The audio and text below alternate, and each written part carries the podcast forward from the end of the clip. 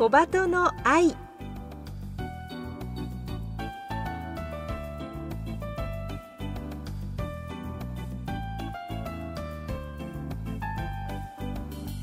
小鳩の愛ポッドキャストまたはラジオクラウドでお聞きの皆さんこんにちは。日本テレビアナウンサー杉上幸恵です。目の不自由な人が安心して街を歩ける社会を目指してこの番組では視覚障害者も晴眼者も共に役立つ情報話題をお届けしています。ラジオ日本では毎週土曜午前8時15分から KNB ラジオでは毎週日曜午前7時15分から15分番組として放送しています。このポッドキャストではゲストの方へのインタビュー部分のみ抜粋してお送りします。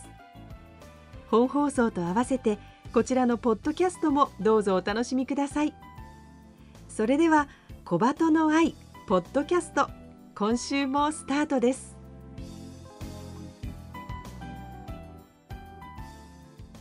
目の不自由な方の中には全く見えない光を感じない全盲の方もいれば見えにくい眩しい視界が狭いといったロービジョンの方もいます。今日は暗くなると周りが見えにくくなる夜盲症の方の生活を助けるウェアラブルデバイスをご紹介します。ここからはビクシオン株式会社代表取締役の南部誠一郎さんにお話を伺います。南部さんよろしくお願いいたします。よろしくお願いします。夜間など暗くなると見えにくくなる夜盲症。網膜色素変性症の方などお悩みの方は多くいらっしゃると思いますヴィクシオンではそういった方向けの電子メガネを開発されているそうですがまずはヴィクシオンの活動について教えてください。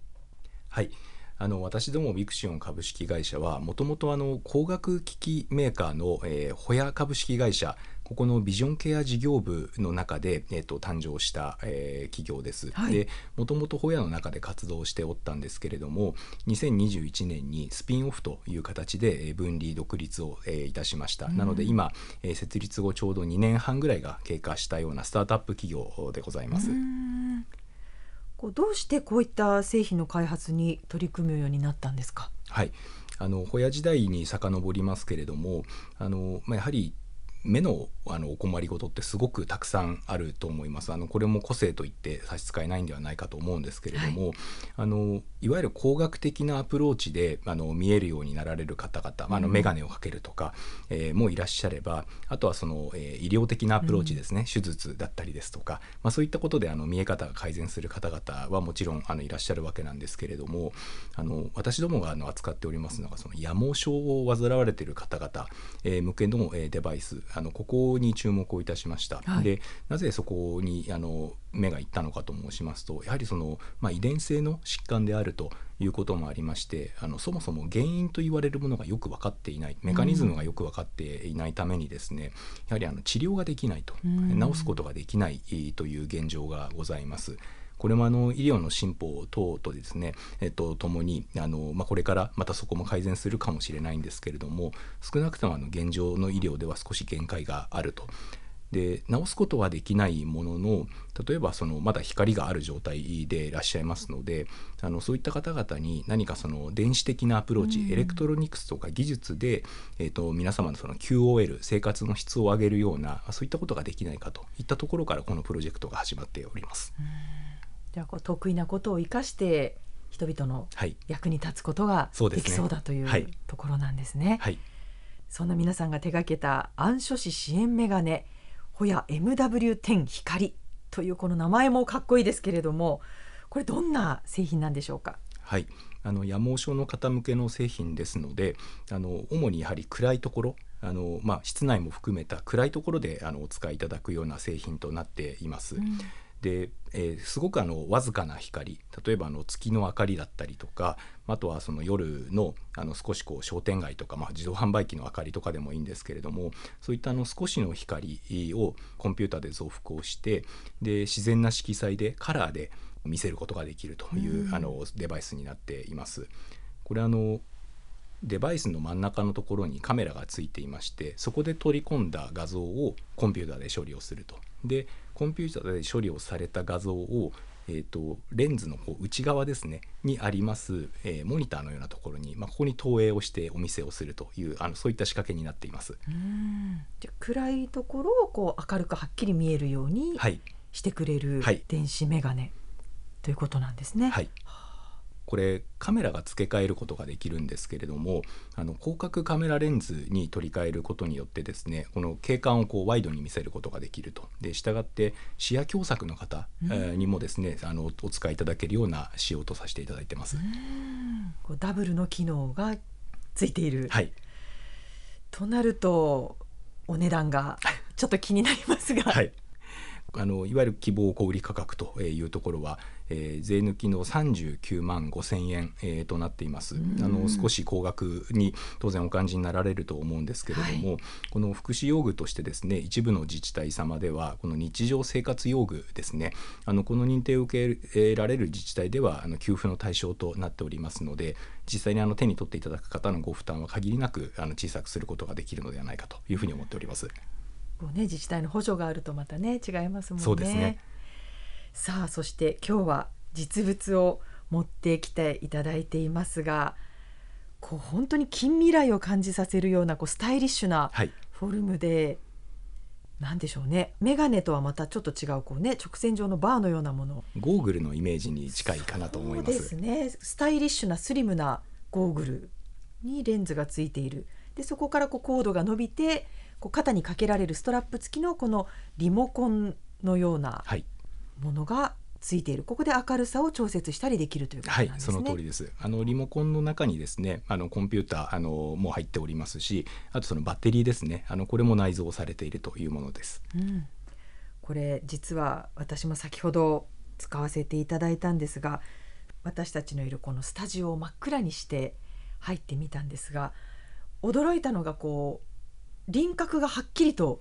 見えますね、うんうん、ものの輪郭がはっきり見えるのと映像の遅れが全くないのでその処理されているものを見てるという感覚ではなくて本当に目の前の景色が普通に明るく見えるっていうその遅れる違和感全くなかったですね。ありがとうございます。あとちょっとこう一部明るくなっているところを見たりパッと電気がついた時も眩しくて辛いっていうその差も感じなかったので、はい。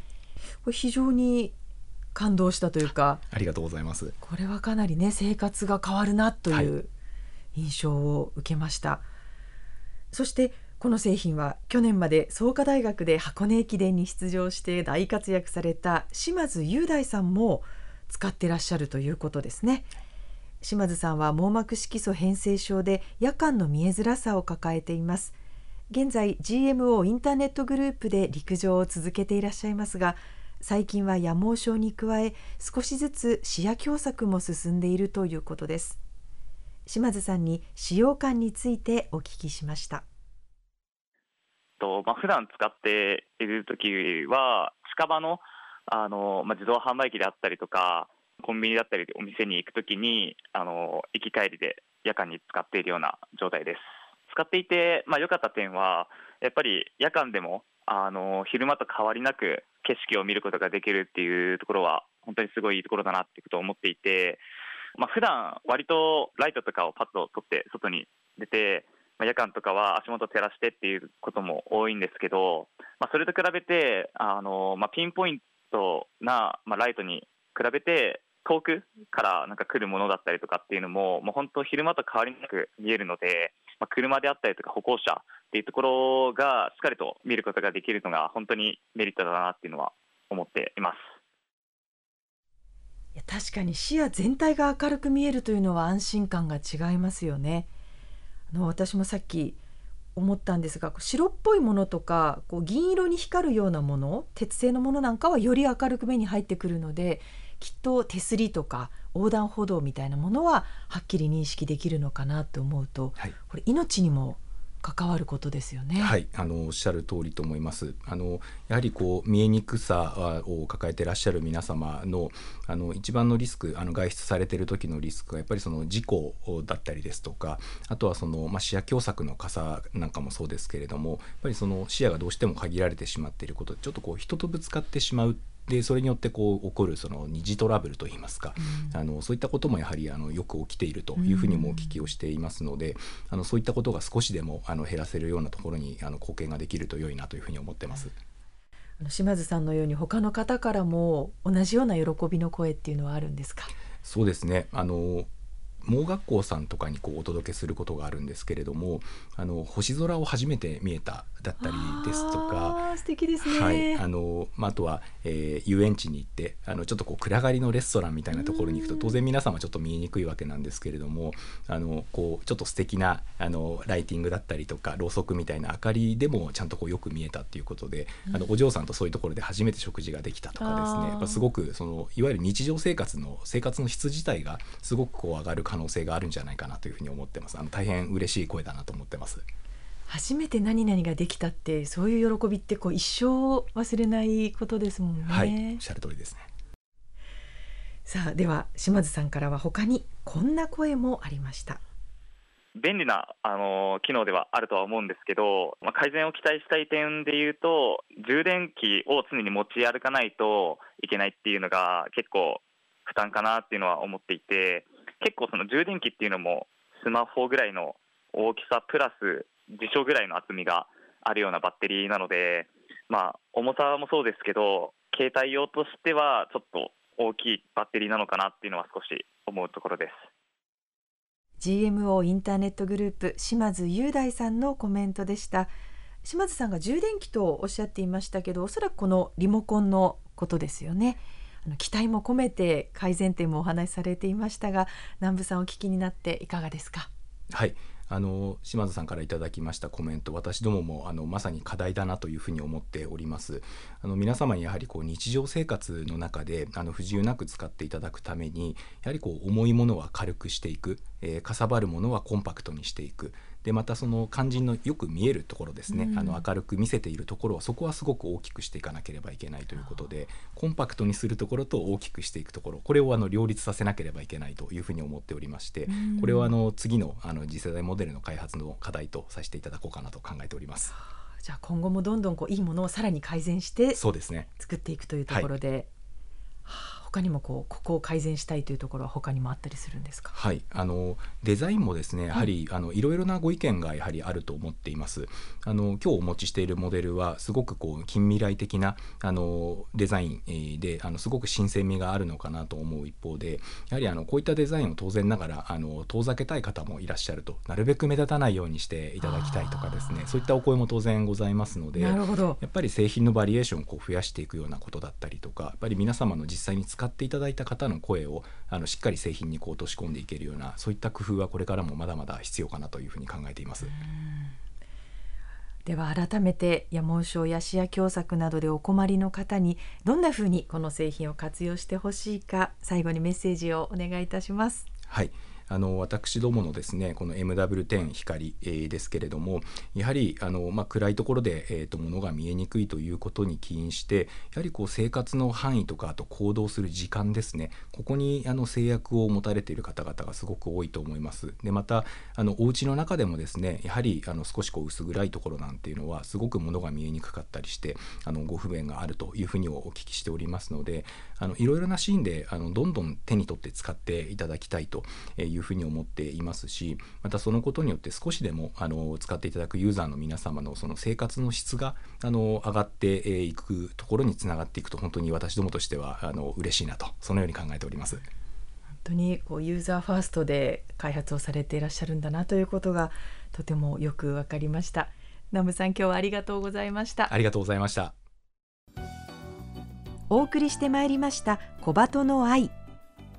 今日は夜盲症や視野狭窄の方の生活を助ける暗所視支援メガネホヤ MW10 光についてご紹介しました。これまで目の不自由な方を支えるサービスなどソフト面は多岐にわたって紹介してきましたがこうした見え方そのものが変わるデバイスだったりハード面でも助けになるものが生まれていることを知って技術の進歩を改めて感じました。ビクシオンのホームページでは詳しい製品情報が掲載されています。気になる方は販売店や眼科でご相談ください。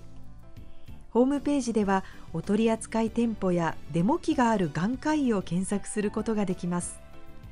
日常生活用具の女性が受けられる自治体についても検索ができますのでチェックしてみてください。来週はビクシオンがこの電子メガネを活用して展開している就労プロジェクトについてご紹介しますここまでのお相手は日本テレビアナウンサー杉上幸恵でした。